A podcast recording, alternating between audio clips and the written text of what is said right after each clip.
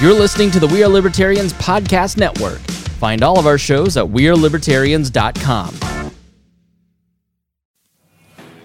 Hey, everybody, check out the Break the Bell podcast, where we believe your voice is your most powerful weapon. For a weekly dose of our take on what's going on in the world, mixed with a side of history. Find us wherever podcasts are found or on social media handle at Break the Bell Pod. And most importantly, never stop talking.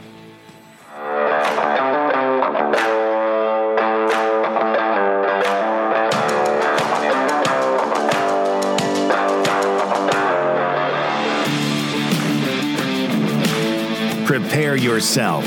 You're on the run with Remso W. Martinez. Everyone wants to be on a list these days for some reason. Sometimes you don't want to be on a list. But you know what list I wish I was on? I wish I was on the list of people that caught COVID and didn't even know they had it. Because by the time you're listening to this, it's week three now. And uh, the COVID symptoms are basically gone, as I mentioned last episode. But now I'm dealing with the aftermath of the pneumonia symptoms. And like, my gosh, I've never had pneumonia in my life. So to get it at, at my age right now, it, uh, it really took me out of action. But, uh, you know, that's about it. Honestly, I'm kind of relieved I caught it. Um, you know, in terms of the 2020 curses that have lingered into this new year. Um, you know, it's it's one of those things where it's like, yeah, you know, I got it. I'm good. I can move on with my life. Hopefully, I'll be back up to 100% energy soon. But uh, I'll be okay. Um, that's a better outcome than a lot of people right now. And I'm not just talking about the the, the, pandemic itself. I'm talking about businesses where two and three, two out of three small businesses in America who had to close down in 2020 are still either closed down indefinitely into this year or they're just permanently shut down totally. Uh, millions, we're talking millions of American children cannot go back to school.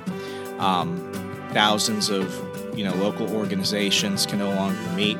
And when it comes to the american church this has been one of those areas that has been uh, quite contentious but now it seems like the topic has somewhat died down. When i when i say the american church i'm talking about um, really you know american christians specifically uh, in the united states over the past year.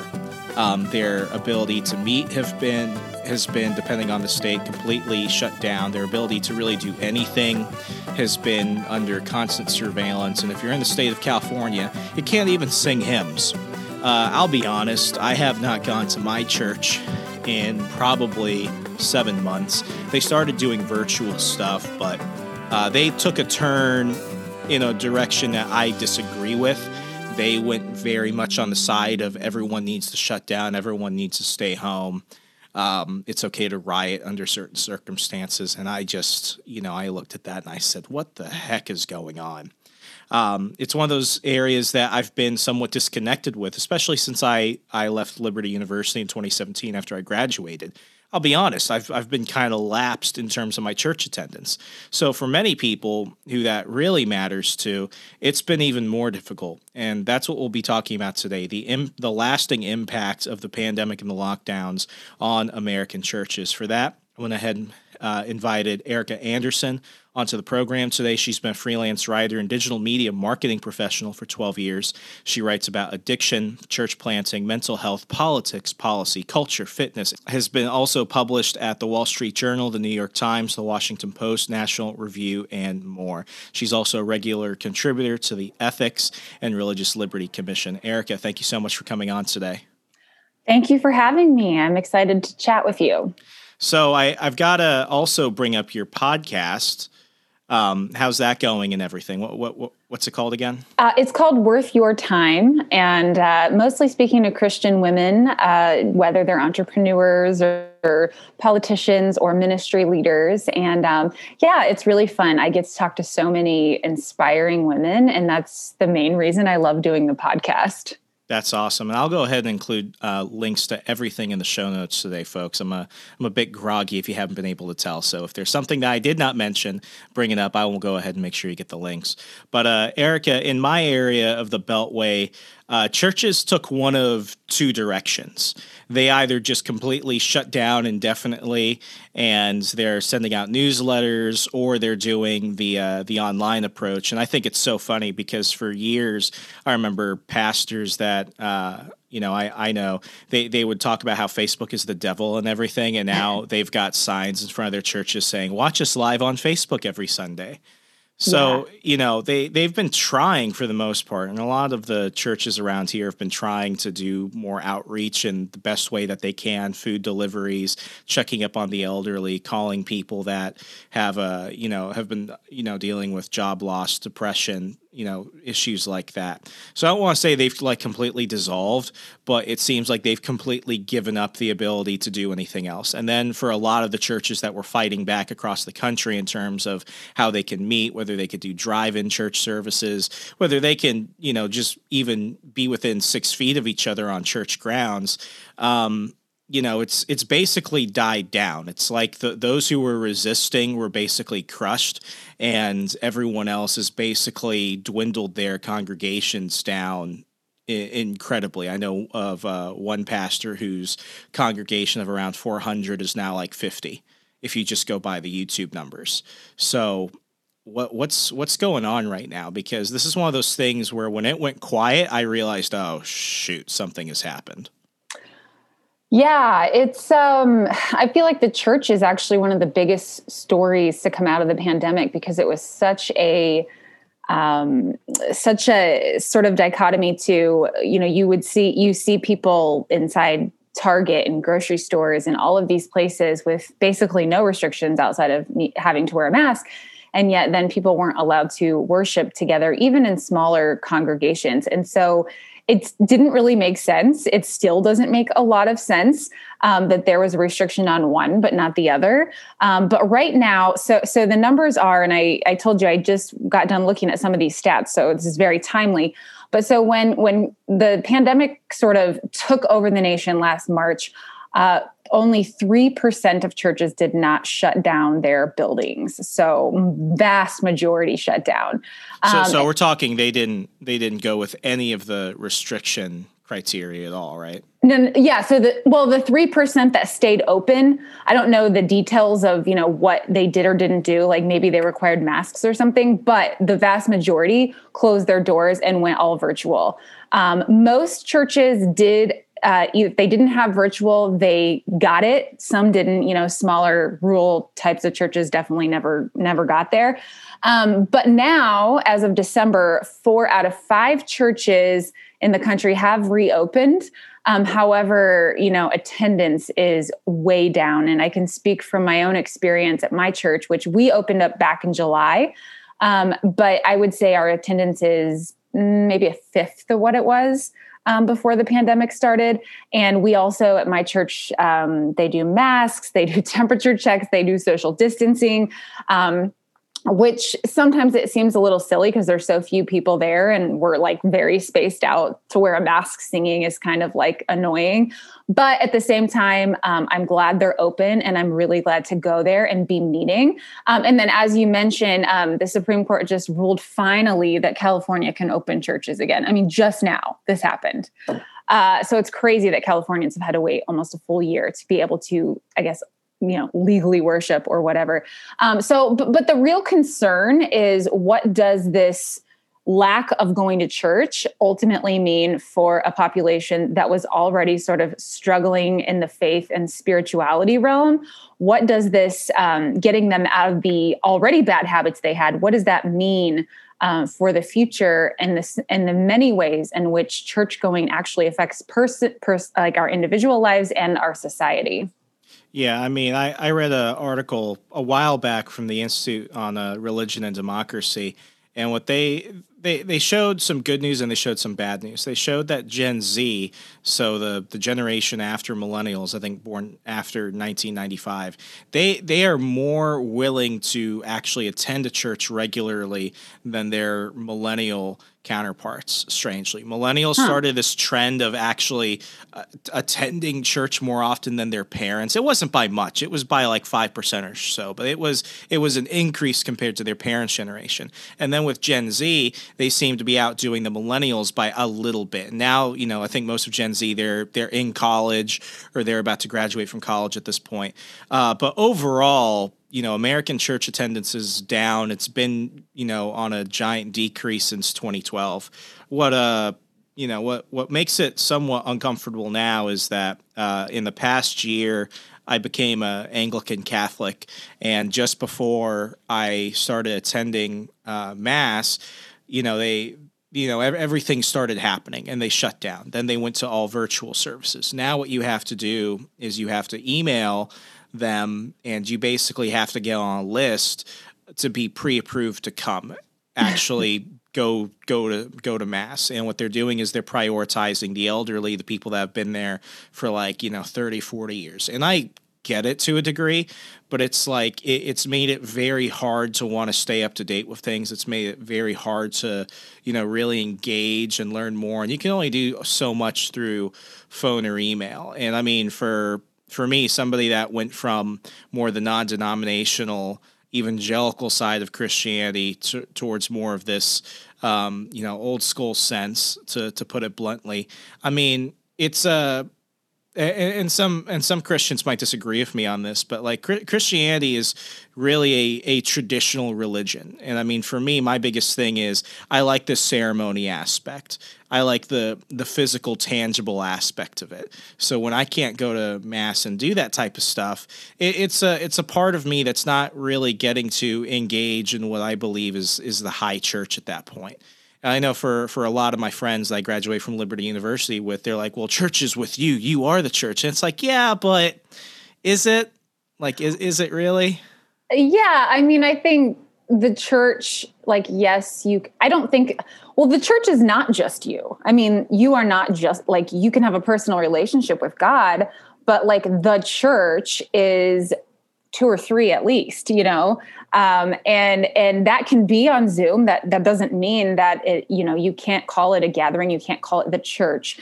Um, however um, gathering you know and especially in the in the sense that you're talking about in in a catholic church um, or an anglican church where so many of those rituals and the things that you do together are such an important part of the ceremony like that that stuff is not going to take on the same meaning when you're sitting on your couch you know?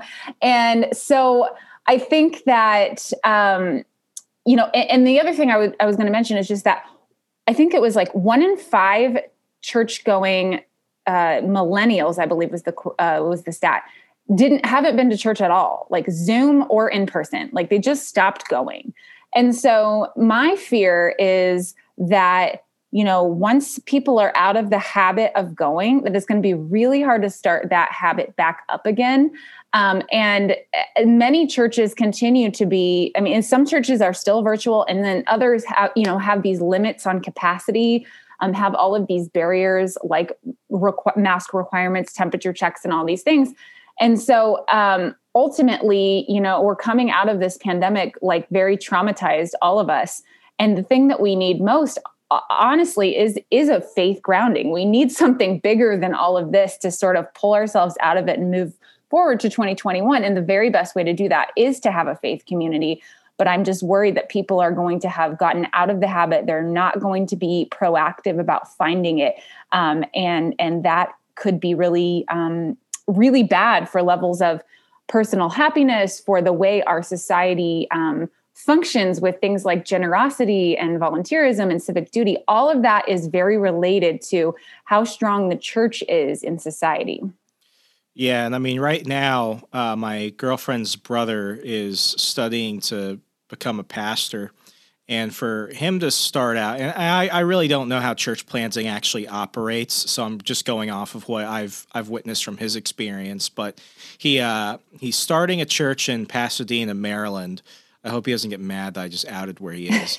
but you know, he he's starting a church there, and what he has to do before he can actually go through the process of finding land, actually constructing a church and everything, uh, what he has to do is he has to start doing services in a high school gym on Sundays. So he he got all the all the permits he got all the approvals from the school but then he got something from the state government basically saying you're not allowed to actually have people in a school building for non-school or non-local government purposes. And he was like, "Well, everyone just approved it. We're going to abide by all the all the social distancing, all the capacity rules and everything." And they were basically just like, "No." And then um, what he wanted to do was he was just like, you know, maybe I can get approval and I can go ahead and actually just start constructing a church. And in terms of local uh, permits for like commercial use and stuff like that, uh, building a new church is not deemed as essential. So he can't do that because he's putting all the construction workers and everyone at risk for an unnecessary job build. So I'm listening to all of this, trying to wrap my head around it, and it's just like this is this is intentional. Like mm-hmm. if somebody wanted to build a new Amazon fulfillment center, that that crap would be up by like tomorrow. But what they've yeah. basically done is they they've taken a side, and what they've basically said is that you know r- religion in America doesn't matter, and, and I don't want to feel like I'm, I'm sorry, I don't want to like you know exclude anyone. I don't know how it's been for the Jewish community, the Muslim community, the Buddhist community. Um, I do know that the local uh, Buddhist Lotus Temple uh, in my county, um, they they've basically like their their congregations like halved. Like they just said, we can only take half of you, and the rest of you have to watch stuff online, and it's just how it's going to have to be indefinitely. So I mean, I feel like this is just you know this isn't just necessarily an anti-Christian move by many state governments. I feel like this is an anti-religion move overall. Because yeah, they're doing it to one group of people, they're obviously doing it to others. I think. Yeah, I mean, I think usually these things do affect all religions. I mean, when you think about um, religious liberty issues, like it, it, covers them all. We just hear more about Christianity because obviously that's the vast majority of, of people in the United States. But um, 100%, I think they're all being affected. Um, I don't know, I haven't heard from any of those communities myself, but um, I think you know i can tell you that like leadership faith leadership is is very concerned about you know the impact of this and then also they're over i mean the pastors and things are, are extremely exhausted right now because they have had to go you know above and beyond to make sure that they are do, reaching their congregations in the best way possible um, you know online when they can't meet in person. And it like they're lacking volunteers. Like it's hard to have um, people to do childcare for churches that are open. Um, just the whole uh, you know game of how things were run before um, has been turned on its head and people are having to sort of work with the bare bones of of, of what's available right now um, and you know many people are doing it you know joyfully and, and just trying to get through it and realize that god is doing something. I mean i personally believe god is doing something bigger than we can see right now. Um, but it has been a very stressful year for church leadership. Is anyone that you know of is anyone talking about what you know this whole situation looks like when things can get back to normal because I feel that from from what I've been witnessing, everyone is just kind of taking things day by day right now and it's not even their fault. I, am not saying that they should, you know, definitely be planning to, you know, go back to normal next week. I mean, nobody knows when that's going to happen. I think President Joe Biden today said that we're going to go ahead and wear masks for another year, and you've got some people saying you have to wear like 20 of those, and uh, everyone wants to get vaccinated by, you know, like April or something like that. I'm probably wrong, mm-hmm. but it's like there, there's got to be some thinking of, okay, how do we bring people back? And it's not even how do we bring in new people. It's how do we get the people that were here and now they're just in the habit of it's just not a priority for them in this in this new world because it seems like everyone's just kind of quiet. They're just trying to do things day by day right now. Yeah, I mean, I think so. There is, there have been some statistics about this. Um, the best place to find any information is from Barna, Barna Research. They have some great information. They've been very closely analyzing everything to do with church and COVID this whole year. And, you know, what they found is that um, I believe this was Barna. I could be quoting from another company, but regardless, I saw it somewhere reputable that said most people, you know, say they're going to go back to the same way they attended before. Most people are saying that's what they're going to do, that's their plan. Um, however, you know, how does that actually happen in reality? Um, i don't know and then and then you know don't forget the fact that you know there's lots of people out there that weren't going before but we we we want to get them back too even though it had been a longer um, a longer time. That's you know that's actually sort of one of my passions is is speaking to women who. Um, you know, because there's a there's a huge, I mean, thousands and thousands and thousands of people out there who say they are Christians and they haven't been to church in years. They don't go. And so to me, these two things are sort of combined. And I have a passion for do, reaching do you think, out. I'm mm-hmm. sorry I cut you off, but like, do you think that they're just like culturally Christian or like they're actually like in terms of their faith, they are? I, I think I definitely think some of it's a cultural Christian thing, but I think a lot of people are maybe just sort of um, not super mature in their faith, or they, you know, were more serious about it years ago, and, you know, in the the busyness of life, or having had a bad experience at a church that didn't work for them, they've sort of let it go. But but what we're what we're seeing is that um, you know what I found is that women um, in a, in a Barna survey, women said that the number one thing that they would like to improve in their lives is getting back to church and, imp- and, improving their faith. But yet, on that same survey, they put that as the last priority. And so there's this desire to get back to church and prioritize faith, but but people aren't doing it. And so it's like, how do we hit on? you know what you know how do we get them to say let's prioritize this this is actually important you need to get something out of the way so that you can put this up front and um, that is sort of where I'm trying to go right now with with things that I'm writing. It's it's what I'm working on a book, and that's what my book is about. So um, so yeah, this is a huge thing for me. So let, us kind of pivot and talk more about that. Uh, 2021 is basically just 2020 part two. Um, I, I, really like. I, I'm at the point where I just stop predicting when things will get normal I mean, it's just I, I have no clue what's happening anymore.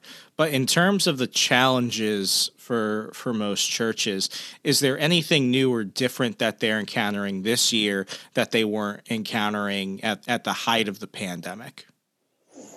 Or are things basically the same? I mean, I think you know at the height they were mostly closed. So so now I think that the struggle is just getting people back in the doors. So it's uh, better just by default.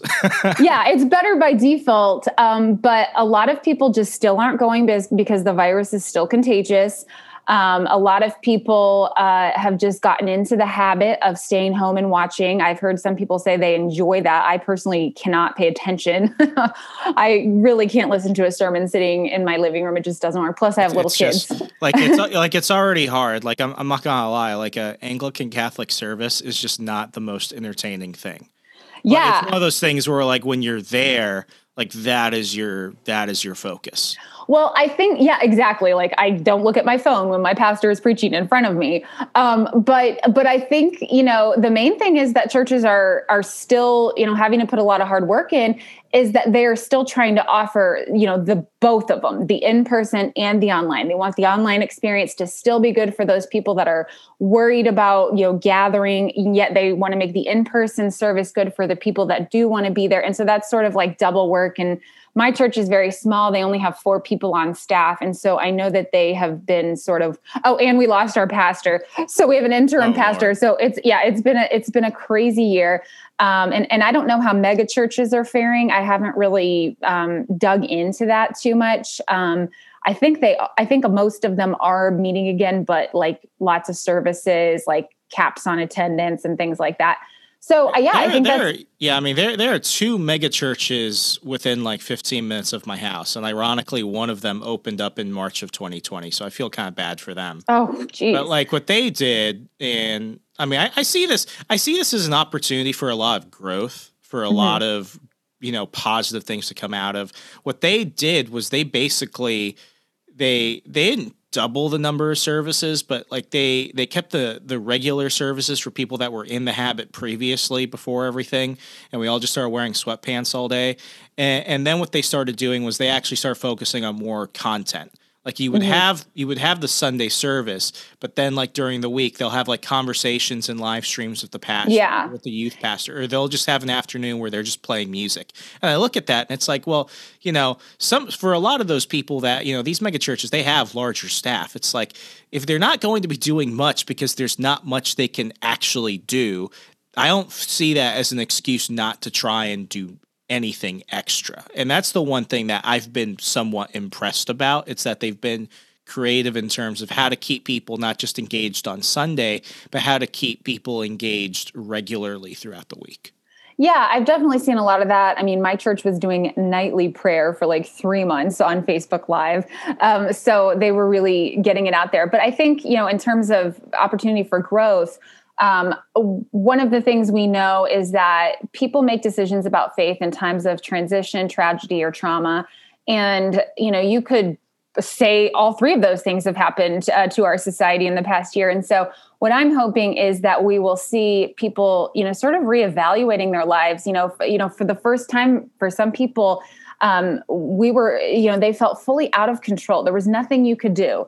Um, you realize maybe that. Um, there is something you know you need to have something a little deeper in your life. And so i'm hoping that this and, and actually um, i know i'm full of stats but but there and i can't remember but there's a good chunk of people who have said that their faith has increased over over 2020 and so i think that's promising. Um, i actually have a really good friend who um, just started going to church for the first time. Like she oh, wow. She uh, well she had kind of grown up catholic here and there but never been real consistent and then in the past i don't know 15 years probably only went a few times and so she had been really feeling this draw to go to church and checked out a few online services. She had a bad experience with one of the online services. Um, but then finally, uh, you know, found a bigger church in the area where she lives, went to it, and she has been going every week for the first time in person now. And so her story really gives me a lot of hope because, you know, she thinks that it could be, you know, partially the pandemic that was part of that draw or part of the sort of formula that got her thinking like i need to be doing this and so i think that there is opportunity there um, for people to start making decisions in, about their faith in ways that they weren't before for the for the number of churches nationwide that have closed I, I, think it was like one out of 10 or something is like completely shut down. Like people stop tithing, people stop doing anything. Like it's, it, it's one of those things where it's like, this is kind of a big deal. And yeah, you know, if you're, if you're somebody, churches down on tithing. Oh my gosh. In a way, and, and I, I, yeah, this is, I'm trying to word this correctly.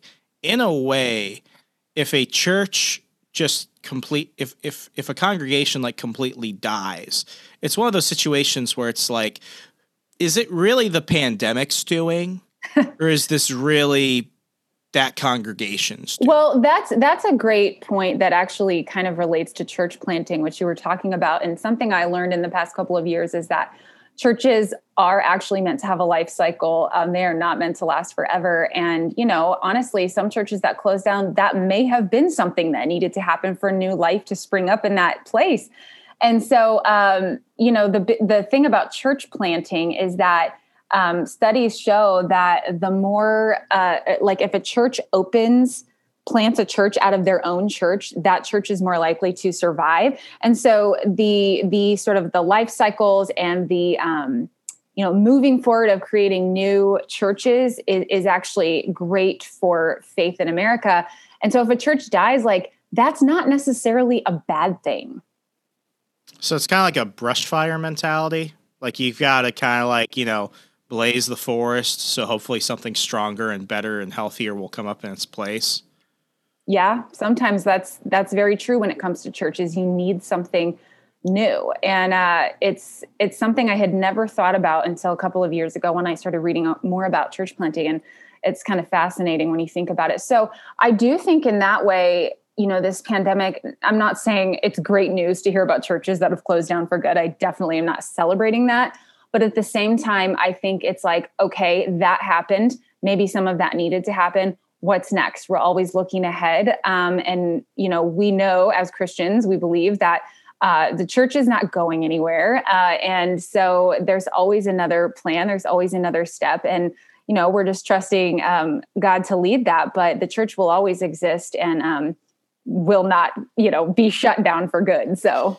Yeah i mean I, I feel like i've like prior to the pandemic i was already kind of emotionally ready for all of these changes because uh, you know since I was 18 I, I, was a I was a I was a Methodist. And like you know the, the methodists in the united states have been the butt of the joke amongst the christian community for for a while now. I mean the joke right now is you're going to start having uh, african missionaries come actually do uh, you know missionary work to former former Methodists in the United States. And it's like that was one of the situations where, you know, a lot of people kind of just lost their shit, so to speak. And they're like, Well, I'm never going to another service again, or oh my gosh, the whole the whole thing is crumbling down and you know, what, what's what's gonna happen to Christianity in America? Because the, the United Methodist Church is one of the largest uh, Christian denominations in the United States. And I you know, I, I was on the conservative side of all their their problems, which I mean there are a whole laundry list of things. And I just kind of sat back and I looked looked at it and I'm like, you know, this isn't like what what is what is worth saving here at this mm-hmm. point? Because mm-hmm. at this point, it's really just a corporate body. It's a corporate body that is split on a bunch of issues, and it seems like one side, the, the more liberal side, is at the point now where they they just want to completely do a hostile takeover. So it's like, is it worth that? Or is it worth kind of just you know divorcing so to speak and moving on? Because it's like if you can't if you can't come together on fundamental things you probably shouldn't stay together. And that's you know i think that was actually one of the better things for me because it really made me evaluate my faith. So i look at a lot of people now where they're dealing with you know you know political inner political issues within their churches over the lockdowns and everything else where they they don't like watching stuff on YouTube or Facebook so they just have no attachment to their church anymore. And I'm kind of like you know if if this is what has to be done in order to show what people truly believe then that's not necessarily a bad thing I mean, the, the church has been under scrutiny and it's had problems since its foundation. This this idea that this is anything new and that this is the worst stage in in, in the history of the church, I, I'm not I'm not of that mindset anymore. I just think yeah, it is no. natural and this is, you know, whether it happened now or happened later, it's gonna happen again. Well, I love that you have this story honestly because that's a huge part of my book where I've t- I've spoken to a lot of people um, about basically switching not their faith, but either a denomination or the way that they practice their faith because of some, you know, negative associations from the past. And I think what's interesting is people don't really recognize that, like, you can do that. I mean, maybe they know it intellectually, but like, don't ever do it. But it's like, if you went to a Catholic church your whole life and you aren't into that, like, you have other options. If you went to a Baptist church your whole life where you were Pentecostal or whatever it may be, and you don't like, say, the, the legalism or you don't like, um, you know, the hell, hellfire brimstone that was preached at your Southern Baptist church. Well, there are so many other churches and denominations, and now there are tons of house churches. That's another big movement um, to choose from. And so, my big message is to people is to say to people, try something else. Like we all have this innate desire to have a faith. I mean, we are all spiritual beings. Like every single person is a spiritual person, and we were all born with this um, desire for God in our hearts. And so, I'm not. I, I'm not a proponent of just like you know, like letting God just be whatever. Like I, I want people, of course, as a Christian, I want them to find uh, Christianity. However, um, I think just opening your mind to the possibility that what you grew up with wasn't isn't necessarily um, you know right for you it is something to think about. Like you, there's a lot of stuff to try. And um, so i'm encouraging people to do that um, and to just say hey what if? What if? And and so i'm hoping that's the the message i can send with my book. Absolutely. And uh, do you have a title yet I don't have a title yet. So uh, that's always ten- that's always like one of the worst parts of writing. Yeah, I have a tentative title, but I don't want to say it because I don't know if that's going to be you it. Don't want to jinx it. Do you don't want to jinx it. I totally understand. Yeah, I don't want to jinx it, but it's uh the book is currently with an agent, so we're shopping it around, and hopefully somebody will buy it. well, when you do have a title, and when everything does work out as it should, uh, definitely come back and let's talk more about it. Absolutely. Thank you so much. Awesome. Erica, um, I wish we could go on for like another hour, except right now I've I've been I've been muting my mic constantly, coughing and wheezing like a madman. So I've got to go, you know, take a Benadryl nap or something. Uh. If if people want to catch up with everything you're doing, look at some of your other books, follow you on social media, how could they do so? Well, the, I'm right now. I'm really pushing my new uh, Substack. So ericaanderson.substack.com. You you can subscribe there and get stuff, but also just ericaanderson.com. You can find social media, all the things. So perfect, and I'll include everything in the show notes. Erica, thank you so much for coming on. It's been an absolute pleasure. Thank you. Uh, folks, I, I know that the episodes have been a little bit shorter the last couple of weeks. I'm trying to, you know, get my lungs back to where they were prior. I feel like, you know, I, have been smoking since like 10 years old or something. That's how that's how it feels right now. But I promise once I get back to full capacity, we'll uh, we'll keep going longer. I'll be more energetic. I might throw a joke here and there like I used to. You know, I promise I won't I won't be like this forever. But uh, you know, thank you for your well wishes, your prayers. A lot of you have been just been reaching out, uh, you know, on Facebook and Twitter, and just just saying, hey, hoping that uh, you know, the my recovery gets better. It's it's going on three weeks now, and I'm not I'm not absolutely worried because I'm making progress.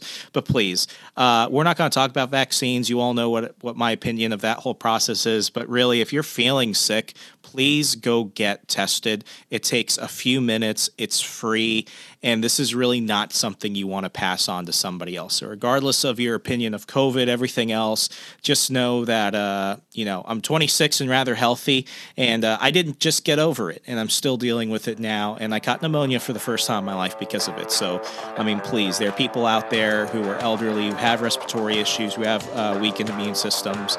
The least you could do is go get tested and then take the proper precautions afterwards. As always, thank you so much again. We'll be back later in the week. I'm Remso W. Martinez. Be safe, be good. Good night.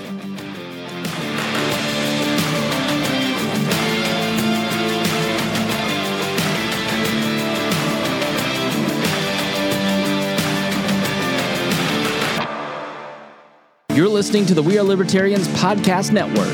Find all of our shows at WeareLibertarians.com, like The Chris Spangle Show, Liberty Explained, The Brian Nichols Show, The Boss Hog of Liberty, Freedom Strips with Keaton Tucker, On the Run with Remso Martinez, Gingerarchy with Tricia Stewart Mann, Upward, Libertarian Activism, and now hear this. Tune in now and we're going to help you sound smarter when talking with your friends.